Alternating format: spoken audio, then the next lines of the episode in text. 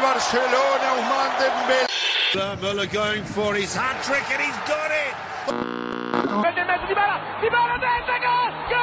Manchester City are still alive here. Aguero!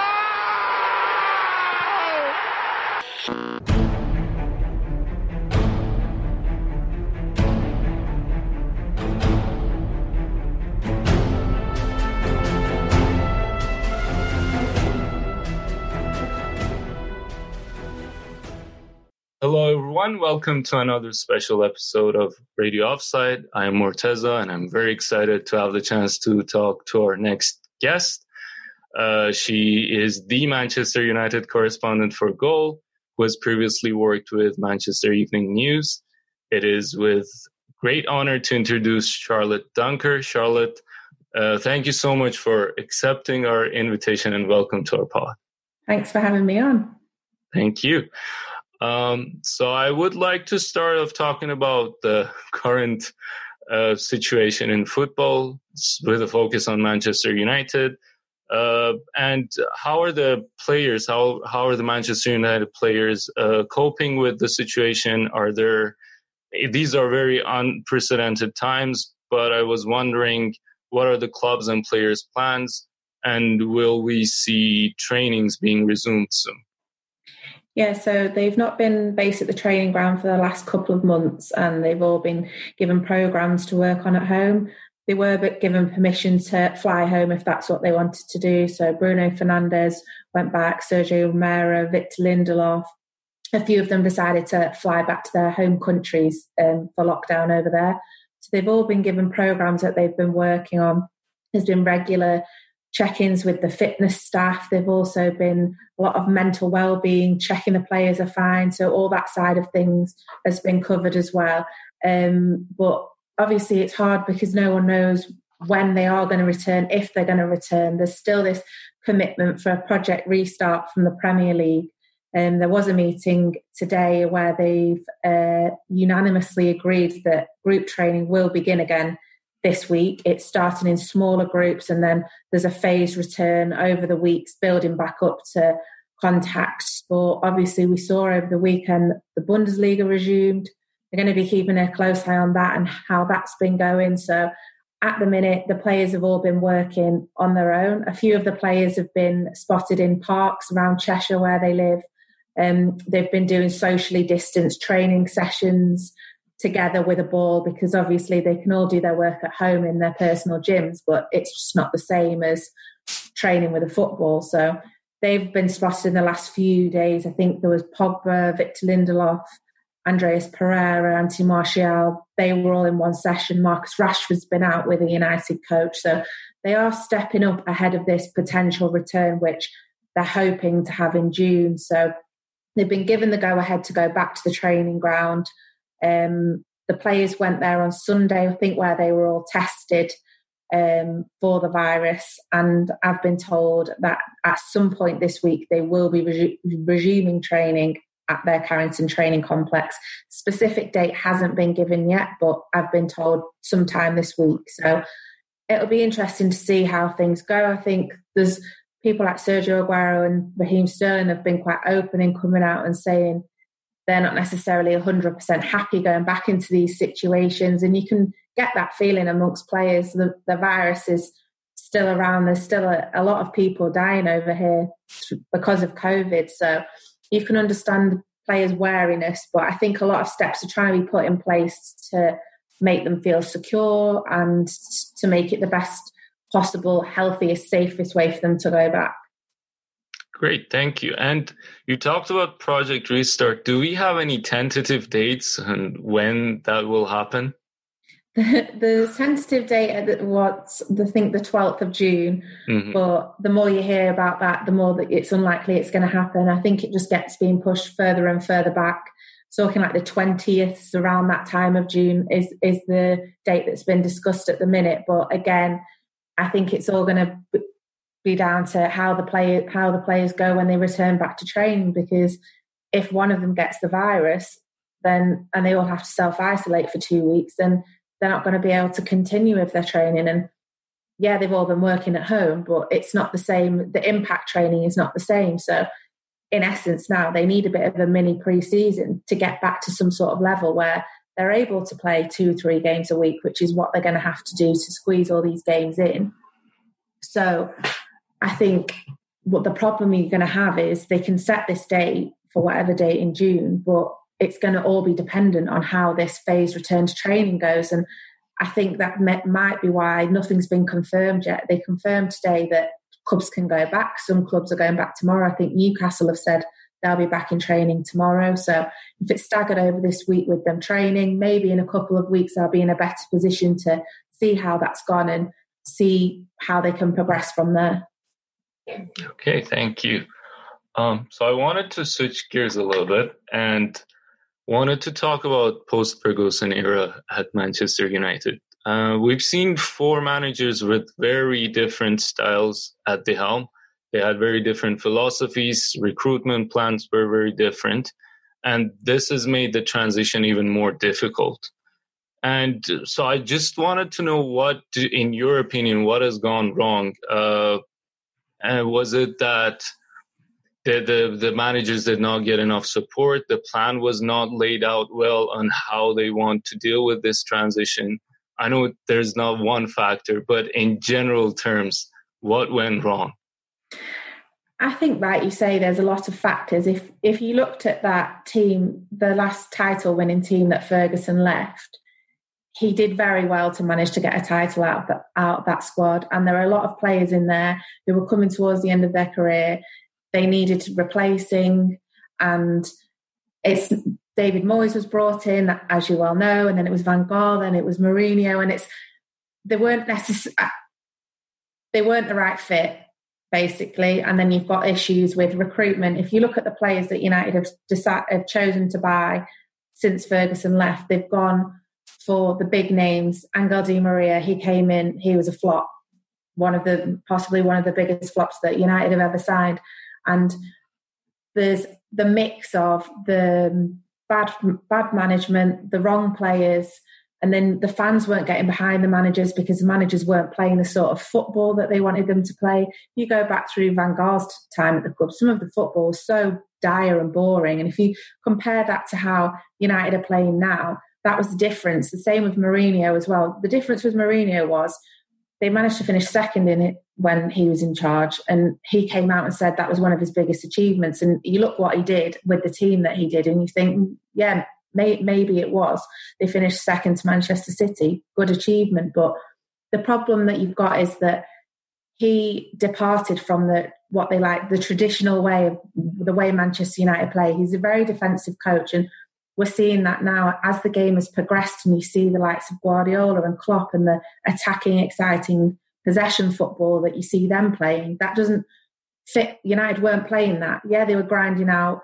Sometimes they were grinding out one nil results, but then the fans weren't happy because it wasn't wasn't the traditional United way. Which I think when you've seen Solskjaer come in, there's been that immediate uplift because he gets that United way. And as soon as, soon as he came in, he changed the style they were playing. It was more attacking. It was counter-attacking football. And yeah, obviously there have been some dreadful results under Solskjaer, and I think we're going to get onto that later about his his position in the club. But I think if you look back at the the four managers, permanent managers that they've had since Ferguson, he is the one that most fits with the ideology and the philosophy of what the club was built on all those years ago. And if you speak to any of the academy managers, the under 23s coach, they all want to play in this in a similar sort of way. They want to play this exciting attacking football whilst also being solid defensively. Whereas if you go back through Moyes, Van Gaal, Mourinho, it wasn't the same. And I think that's why a lot of fans got on their back because they didn't like what they were watching. Obviously, the results weren't good enough. But if you look at the caliber of players in the team, it nothing was quite clicking. You've got all the rumblings going on in the background as to regards with the ownership that fans the fans still aren't happy about that. Are they pumping enough money in to compete with the likes of City, Liverpool, or is, and the money's not being invested right? So then it was Ed Woodward who's getting the blame because he's not buying the right players and is the philosophy right? Why aren't why aren't they buying the the right talents to take them forward? And I think bad transfer decisions have cost them. And that's why where they find themselves in now. And you can slowly see the rebuild now where they're at, and they're starting to get back in the on the right path. Okay, so that brings many questions in my mind. uh, you mentioned the friction between fans and the management, and how Ed Woodward has been one of or the main focus of that friction. Uh, but but the thing is that the same board has worked with Ferguson, and they've got some good results at the end years of Ferguson. Uh, but w- what went wrong with that recruitment strategy? I think uh, the difference is that um, David Gill also left at the same time as Sir Alex Ferguson, and I don't think that can be overlooked in terms of importance. Everything changed when he left. It wasn't just one person that left. David Gill was a massive presence at the club, mm-hmm. and, and he mm-hmm. and he went as well. So I don't. Yes, the owners were there in terms of the Glazers, but you've got Ferguson was there, and he was a big power. He knew what he wanted. So for him to have David Gill there, they had a good working relationship. They got the right players in. So he left, everything changed. Yeah, and so there has been a lot of talks about this position of director of football or sporting director for the past two years, I think. And a lot of people have said that if that position is defined within that recruitment team or within the management team of Manchester United, it might be helpful. First of all, do you think that that link up between the manager and Ed Woodward, someone who would be playing that middle ground between the two, as the director of football would be helpful? And are they still looking for someone? Well, I think that this first was spoken about when Mourinho was sacked. So that's going back a good near, nearly a good two years now. It's it's been on the agenda. Are United going to get a director of football? At the minute, I don't think it's something they're actively pursuing. If you look at the signing Solskjaer has made in the summer transfer window, he brought in Harry Maguire, Aaron Wan-Bissaka, Daniel James. They've all been good signings. They've helped strengthen United where they needed to be strengthened. Bruno Fernandes turns has looked to be a brilliant inspired signing in January. So at the moment, the transfer decisions Solskjaer is making without a director of football are the right ones. The problem that I think a lot of the fans have had with Ed Woodward in the past is that he is a businessman and Mm-hmm. he's very good at that side of, of the business. Commercial deals, United have keep signing more and more and more commercial partners, which no fan I think should be naive enough to think that that isn't important. If you look at the situation we find ourselves in now with regards to the pandemic, it's having all those commercial partners and all that money still pumping into the club that's going to enable United to carry on and maybe spend money in the transfer window where clubs who don't have that many commercial partners or don't aren't as big a global brand as Manchester United, they are going to struggle. So I think on that in that side of the business, he is very savvy. I think the issue is that with regards to footballing contacts and the way you view the game and agreements over signings, he, him and Mourinho didn't agree over prices on players and how important what that player was going to be in terms of getting United maybe into the Champions League spots or challenging for a title. And think that's where the issues arisen in the in the past few years is that that's he's not a, a footballing man. He is a businessman. And i think he's very good at the job that he is supposed to do. But does would he benefit from some assistance from a foot a footballing man? Edwin van der sar was mentioned. He's got a similar role at ajax. Who knows? But um, the understanding at the minute is it's Matt Judge who does a lot of the transfer negotiations rather than Woodward. Woodward obviously is still involved, but there was a slight restructure as to how they negotiate deals. But in terms of if you looked at how they negotiated the deal in January to get Fernandes, that dragged on and on and on. Do they need? Could they benefit from someone who's better at that? Probably yes. But is it if you look at the last four signings, then there's no it's not screaming a desperate need to get one in at the moment mm-hmm. um, you also touched a little bit on Ole's role and you I, I, felt like you believe that he will be successful if you do do so what do you think he had because he has had a lot of ups and downs with his record recently yeah. but there's this element of hope that is still there which is not faded up. It has become a little bit weaker, I guess, but it's still there, hoping that he is the one who can bring the United complex to those glory days again. What do you think it is that he has that can help? I don't necessarily for one minute think that he is the best manager in the league or that United or is the best manager United could have possibly got. But I mm-hmm. don't think that his job for any minute is under threat at the moment. When they were going through that bad spell of results in the middle of the season, the word coming out of United was that the board are going to stick by him. What they've done is that they've they're invested with him. They're giving him time to rebuild the squad, and I think if that's what they are going to do and that's what they're committed to doing, and providing United don't end up mid-table, then that's what they're going to have to do. Mm. You're starting to see now his rebuild is starting to take shape. The results have got slightly better. They're pushing for that Champions League spot. They were still in the FA Cup. They were still in the Europa League. They could still have a successful season, obviously, permit the pandemic permitting, and we don't know what's going to happen with that. So I think it's difficult because it's the, his first full season in charge, in control of which players he's brought in, how he wants them to play, and you're starting to see them click. And if that works and the board and he gets the results, which is the most important things, what they're interested in, then they will continue to stick with him. And but I think they've shown this commitment so far, and if they're investing this much money and resource and time to give him what he wants for this rebuild, then that's what they're going to have to do. Because if they give up now and then they're in the same situation they were in when they got rid of Mourinho, who do they bring in? Are they going to have a different philosophy as to how they want to rebuild the team? So then you're starting from scratch. So unless they give it actual time, I don't think they can decide. They well, they could get rid of him, but it just wouldn't be fitting with what they're trying to do. Yeah, and I have to admit, injuries have not helped him to the injury list, especially at the beginning of the season.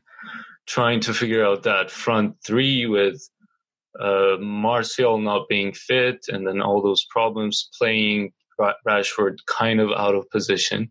Mm. Uh, so yeah, the mistake was that they um, didn't replace their top goal scorer from last season. They let Lukaku go. I think he, it was quite obvious from early on that he wanted out. So, talking of recruitment strategy, they knew for a long time it wasn't just something that was thrown on them on deadline day, and then they couldn't bring in a replacement. And fair enough, he wants. To, he said he wants to give Mason Greenwood a chance, which he has, and he's young lad and he's impressed when he's been given a chance. But it's a lot of pressure to put on the shoulders of an 18 year old mm. when, especially a lot of pressure on Rashford as well. He's still relatively young in his career.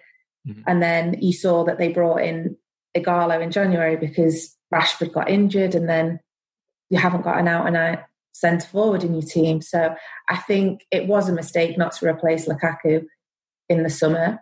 And that's why they're still interested in bringing in a centre forward when, if the transfer window opens. Okay, so we'll get to those transfer rumors uh, in a bit. But I also wanted to talk about the role of McKenna and Carrick. How influential have they been in the managing team? Yeah, so they've come in for quite a bit of stick um, over the season because McKenna is a really young coach and Carrick obviously went from playing straight into coaching. Mm-hmm. Um, but if you speak to any of the players, it's the two of them who run the training sessions.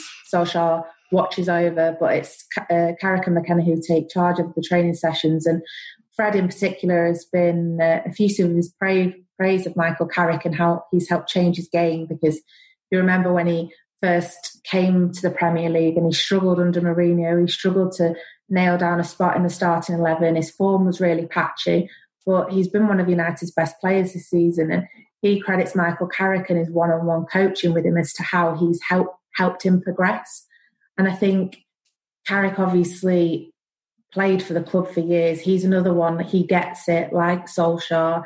And I think they work, they work well as a team. And every time you speak to when I spoke to Carrick, I think at the start of last season, and it was all about they're working as a unit. It's not just one person. So Solskjaer might be the manager, but they have their input as well. And I think the two of them are key key to Solskjaer, and a lot of the um, criticism that they've come in for has been unjustified. Mm-hmm. And uh, so, one more question about the board and the ownership. There were some rumors that one of the Glazers is trying to sell his share. And then we had the news about the Saudis wanted to buy a club at the UK, but then the Newcastle thing happened. Would there still be a chance that another de- deal might happen and Glazer's leaving? At the moment, I can't see. I can't see that happening. I know mm-hmm. a lot of that's what a lot of fans would want to happen that the Glazers will leave. But as long as they're still making money at Manchester United, why why would they? So the, they're rarely at Old, Tra- Old Trafford to hear the abuse that was getting hauled at them earlier in the season. Mm-hmm. So I, d- I doubt that's going to be any skin off their nose if they hear that the fans don't like them. So as you say, the Saudis are likely to come and take over at Newcastle. There was talk of them coming to United, but I think the reports that some senior United figures had gone over there to meet a, over a potential buyout wasn't true. So I think it's just it's all very up in the air, and I think it's news that fans would want to hear, but I, I can't I can't necessarily see it happening anytime soon. Not imminent. Yeah. Uh, so I wanted to talk about transfers a little bit now. Well, I think the biggest uh, worry or the biggest story around Manchester United in the past year has been Pogba's deal. Will he stay? Will he go? We had Raiola coming out talking about attacking the the managers at the club and then supporting him, kind of backing him off. And then there has been a lot of uh, backlash from the fans, I guess, when uh, he was supposed to be training with the team, but he posted a photo of himself or video of himself inside the car, not training. All these different talks that have been going on with Pogba. Uh, but you had recently, uh, you had an article saying that Solskjaer is, is, actually excited about seeing him and Fernandes playing. Will he stay or will he go? I guess I'm trying to get to that. I think the problem, the big problem that everyone's going to have this summer is no one now knows what's going to happen in the transfer window every every single team could have had the perfect scenario planned out as to who they wanted to bring in, who they wanted to sell, how much money they wanted to get for each player. And the current situation means that none of that is likely to happen. Mm. The asking prices for players is going to go down. It's unlike I can't really see there being a, a hundred million pound transfer given the current selling him last summer, but they were looking in excess of somewhere between 160 and 180 million pounds no play, no team came forward to match the money that they wanted to get for him last summer. Given the financial situation this year, obviously United aren't daft. They know they would have if they wanted to get rid of him, they would have to reduce their asking price, but they still wouldn't want to let him go for cheap. And then you look at where would he go? Real Madrid, Juventus. They're they're the two teams that most interested in signing him. Are are they in a position where they can spend 80 to 90 million pounds on a player this summer. And the realistic answer is at this moment in time, nobody knows because no one knows with the financial situation due to the pandemic what's going to happen. Is the Premier League going to finish? If not, how much how much money how how's that going to impact the teams in the Premier League? And then you've got to look abroad and um, Serie A is supposed to be starting again, but what if that what if that doesn't? and the, you've got to all the all these implications and then the financial implications that's going to have on the te- on teams it's just not the transfer window will not be the same.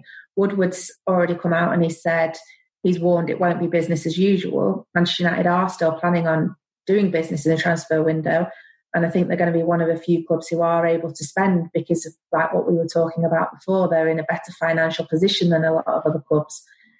So they will be able to still go out there and buy and buy players, but they're not going to be going out there and spending 200 million pounds on Harry Kane like that what was reported just when football stopped. And I think that's a similar situation with Pogba. Do you let him go for a reduced rate now? Do you hang on? He's obviously his contract's running out what do what do they do it's a dilemma with him but Pogba is as he said open for a challenge elsewhere Raiola's made no secret of the fact that he's been touting him around, trying to get him a deal elsewhere. But it's all going to be to do if the figures stack up because they're not going to let him go on a cheap. And as Solskjaer said, can Pogba and Fernandes play together? Of course they can. On his day, Pogba's a world class player, and you've already seen how how well Fernandes has fitted into the team. Yeah, and yeah, I think it would be a brilliant duo if he stays and he plays at the level that he has the potential for. And so I guess it's really uncertain about transfers, but do they have any targets at the moment or any specific positions that they have in mind? That is. Yeah, so um, Jadon Sancho has been the, the number one transfer target for a while now. They need, really need to sort out the right sided um, issue. They've struggled for a designated right, right winger or right sided attacker for quite a long time now. And then, obviously, like we touched upon before, um, a centre forward because Rashford needs backup. And what happens if he gets injured? Interestingly, with Ighalo, this issue they've got there is that his loan deal expires on the 30th of May. Mm. And um, United could extend it because the Premier League rules permit, but um, um, Shanghai Shenhua want him back for the start of the Chinese Super League season. So that situation's at loggerheads at the minute because obviously he's living the dream playing for his boyhood club, would love to stay, but his loan deal's coming to an end and his parent club want him back. Whether United would make a permanent move for him, I think Shanghai wants in the region of 20 million. Mm-hmm. So I think other options are being looked at there. He's not the number one choice, but time's not on United side on this one because they've got a couple of weeks until his loan until his loan deal's up. So um, I think they're also hoping to bring in a midfielder. So they're the three positions that they're hoping to strengthen during the transfer window. But it'll be interesting to see who they manage to get for what price, given given the current situation. There was a report, I think it was in the Mirror today, that um, Aston Villa want eighty million pounds for Jack Grealish. So. Do you that think that be would interesting to see? I personally wouldn't rate him at 80 million pounds, but and at these times, do you think it can happen? and that's the point. Are, is any club going to go and spend 80 million pounds on a single player in this window? Probably not. And then if they even did have the money to do it, um, the backlash that they're going to get is outrageous because some clubs aren't going to survive after, during the pandemic. So if other clubs go and they're spending 80 million pounds on one player to strengthen their squad there's all sorts of permutations and different things that are going to happen and we don't even know when the transfer window is going to open how long it's going to be open for what's going to happen i just think it's so up in the air that they have the plan their plan that they want to stick by whether they'll be able to do that or not nobody knows yeah i guess they will regret the Haaland deal not going through now even more. Yeah, he looks good, doesn't he? yeah. Um, so, uh, so I, you, I was reading this article that you have about uh, Sampdoria's claim over Bruno Fernandes. Uh, yeah. Can you just explain that a little bit more about for our listeners and viewers? Um, yes. So it's not nothing to do with Manchester United. Mm. It's to do with um, when he Sampdoria think that, that they say there was a clause in the contract when they sold him to Sporting, which said if he, they then sold him on to another club, that they would be entitled to a percentage. I think it was around 5%. So they're arguing that they are entitled to part of the um, money that Manchester, that Sporting got from Manchester United from the transfer in January. Mm-hmm. And FIFA have confirmed that they are looking into that. So United nothing to do with United, really. Obviously, it is because it involved them, but they've not done anything wrong and they're not being the ones investigated. It's just the transfer as a whole is being looked at to see if Sampdoria have a case and are entitled to a few million pounds. Get that 5%. And I also wanted to talk about the central defense. Uh, there was a lot of buzz with Maguire coming in, and he's been a good player he has had a role in the squad and influenced the way that United's playing. But the, the, the, the price that they paid for him, was there any way that they could have dealt with it more reasonably in terms of pricing? I don't think so. Um, City were interested in him as well. And I think you pay a premium as well for British players. Mm. So everyone knew that United needed a centre back, and Solskjaer now looking to bring in young, hungry British talent, and Maguire fitted the bill perfectly. You've then got Manchester City are involved as well, so I don't think it was a situation where they they could have got him any cheaper. And like you say, he's key at the back. I think it'll be interesting to see when the football does restart again, whether that's the end of this season or the start of next season, who becomes his regular partner because Victor Lindelof's been quite shaky at points mm. this season. Eric Bailly's been out injured for a really long time, but he's coming back from injury. You've got Axel Tuanzebe, who's trying to stake a claim for a space in the starting 11 as well. So you've got, there's quite a few of them there all, all challenging for that position next to Maguire. And I don't think Lindelof has done quite enough this season to, to prove that it should definitely be him in every single game. Mm-hmm. And again, staying at the defense, I guess the right fullback position was kind of sorted out with Aaron Wan-Bissaka coming in. Will they be more relying more on Brandon Williams for the left fullback position? Will he be assured that he will have a more, um, how could I say, permanent role in the squad? I think you've seen since he made his debut against Rochdale I think it was in September. He's really been in and around the first team since then. He's made quite a few appearances, and he's impressed when um, when he's done that. I think in the the last game before football ended for what felt like forever, he actually played at right back as well. So he's shown he's shown he's versatile. He's got the right attitude. He's got the right, work commitment. But I think Luke Shaw's actually done all right as well this season. So there's a bit of healthy competition with the pair of them at left back. I'm not sure. I don't think you'll be seeing Brandon Williams push back down to the 23s anytime soon, but I'm I'm not sure that he's nailed on that position as first choice left back. He's still young. He's still got a lot to a lot to learn, and Luke, Luke Shaw's been in all right form. Yeah. And uh, so you, you mentioned the number nine position. Do you have any names that you can give us that they're looking for? For, for, for, for, striker. for striker, yeah. Um, Dembele is one that's been mentioned. Um, but I think they're just looking at lots of different players because it's all to do with money again, isn't it? Mm. Because you could have a top target like San, like talking of the right wing Sancho, for example, the top target, but if he's not attainable because Dortmund want too much money in the current situation, then that's where things are going to have to be reevaluated. And there's just different different players with different price brackets, and that that's the sort of thing where it's going to be interesting to see how the transfer window plays out. Obviously, not just at Manchester United, across the board. Mm-hmm. And I wanted to talk about uh, academy players a little bit too. Um, so Angel Gomes, he's the one that he, his contract talks have been making some news recently. He has won the Jimmy Murphy Award, which is likes of uh, Giggs and Scholes, and more recently Rashford have won it. I guess recent players who have won it have not been that successful as the older ones. But how how are the talks going with him? Are there chances that he might stay in and have a role in the squad?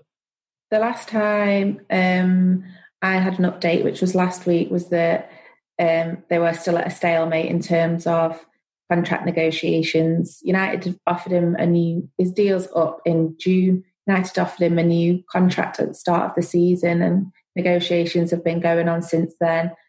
Um, regards to wage and also playing time is playing a small is playing a small factor in deciding whether to sign or not. The same was happening with Tahith Chong. Obviously, we saw him sign a new uh, long term deal in March, but at the moment there is an offer, still an offer on the table from United, but Gomes has not signed it. They're not sure uh, whether they'll be extending because of the Premier League said they could extend all players' contracts that were ending mm-hmm. just temporarily till the end of the season. We've not heard yet whether they will exercise the option to do that on Gomes's contract. He's not really featured too many times for the first team this season, and given Solskjaer's got um, a squad that's nearly fully fit, it's hard to see that he would be needed in the final the final games that they have to play anyway. I know when Neil Wood's side have been told to keep fit just on the off, just in, in case, because obviously their season was brought to an end, but they were asked to keep fit just on the off chance that they're needed. But I think the likelihood is, given the social distancing measures that are going to be in place and given how, how strong Solskjaer's first team squad is now, that it's unlikely any of them will be called upon. Mm-hmm. And any other academy star players who Manchester United fans should be looking forward to having them in this first team squad? Um, I did a piece on Hannibal Mejbri, which I'm um, he's I'm not sure he'll he'll be seeing him in the first team before the end of the season. He's still really young, but United brought him in from Monaco last summer, and he's had a promising um, first campaign with the under 18s. Made a few appearances for the under 23s. He's an exciting midfield prospect. And then you've got quite a few in the in the 23s. I was having a chat with Neil Wood today, the under 23s manager, and the ones he named checked were Ethan Galbraith, Dylan Levitt, Teden Mengi, Di'Shon Bernard, and James Garner. And I think they're the players that you saw when United played in Astana and they were all given a chance. That I think that group, they're the ones that are looking to push on into the first team. And Solskjaer's shown that he's prepared to give them opportunities as and when he can. So it'll just be a case of next season seeing whether they go out on loan. Might that might be a better pathway for some of them to gain more exposure and more first team opportunity, or whether they stay around at United because Solskjaer feels like he might be able to bring them into the first team setup. Mm-hmm. And uh, so, given that the the that the season was stalled but uh, up until this point, who has been your player of the season in Manchester United this season? Oh, it's a tough one. I think Marcus Rashford's got to be up there. Before before his back injury, he was um, having the best the best season that he's that he's ever had, and to go in with that pressure as well, knowing that he they'd sold Romelu Lukaku and all all the pressure was on was on him to deliver. I think I think he'd definitely be be in there. Some people are even saying Bruno Fernandes sh- should win it for the impact that that he's had in such a short space of time. Which I can see the argument for that because he has definitely brought the team back to life again, and his impact has been amazing. But I think over the over the season, may, maybe Rashford. So I think there's a few like that. Though, there's, like we were talking about Fred.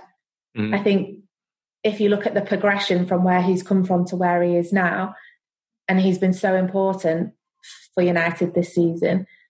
Um, I, it's not been a case of there's been one really, really amazing player. I think there's been a few that have been have been really good, and if they ever have an end of season awards, I think it'll be a, a tight one. And you mentioned Fred. What what changed for him? Because he his game has changed a lot ever since Mourinho has left. And so, uh, what what are the new circumstances that have made him excel that much? I don't necessarily think that um, Mourinho was the sole problem with Fred. I think if you look at a lot of players that come from abroad into the Premier League, it takes them time to adapt. And United at that time didn't really, there wasn't time for him to adapt. They really could have done with him going straight in, straight in and being the form that he's in now. And the difficulty he had with him is that he went in and he had a bad game and then he was hooked and then he wasn't given a chance for ages. And then how you can't really get that sort of momentum going because you come into a new country, it's a new league, there's no continuity because every time you play, you're not very good. And understandably, they're not getting another chance. And once he's been once he started to be given a more consistent run of games, I think he started to see his form pick up. And then you read interviews with him that he's done during this lockdown period. He speaks about how Michael Carrick's helped him with um, possession and movement and all that sort of thing. But that's also to do with I think it's more experience of being in the Premier League. He's been in the Premier League now for a relatively long period of time to learn things and watch and see see how it's different from where he used to play in Shakhtar. So I think it's definitely been a learning curve for him, and it's taken him time to find his feet. And now he has, you can see the reason why United wanted to buy him in the first place because at first everyone was branding him in the flop category, which is a bit unfair, but and you see now and he's he's had a great season. And one final question. If things don't work out well for Solskjaer, who do you think they will go after for the coaching position? And who would you like to see? Well, it's funny. I was having this conversation with someone yesterday, and we were like, "Who who could they get?" Because they were interested in Pochettino. He's now being linked with the Newcastle job, so mm-hmm. it's another situation where it's to do with timing, isn't it? If Solskjaer was to leave at the end of this season and Pochettino was still available, would they still be interested in? Quite possibly. If it was to be another season and another season, it depends where all these all these players are. But Nagelsmann is the young, exciting um, manager. I think that most most fans for, of any club would like to see how they how he would manage at their club. He's done really well, and he's still young. And if you think how he's going to progress throughout his career, then that would that would be an exciting one to see how he would get on. But I think at the minute, I don't think Solskjaer's going anywhere. And how about Ryan Giggs? Will he fit? Again, bring him back. okay. Great. Thank you so much. Really appreciate it. Hopefully, we will see you on our pod again. Uh, I really enjoyed talking to you. I hope that it wasn't a drag for you. oh, no, it wasn't at all. Thanks a lot. Really appreciate it. Thank you. No problem. Take care. You too. Thanks.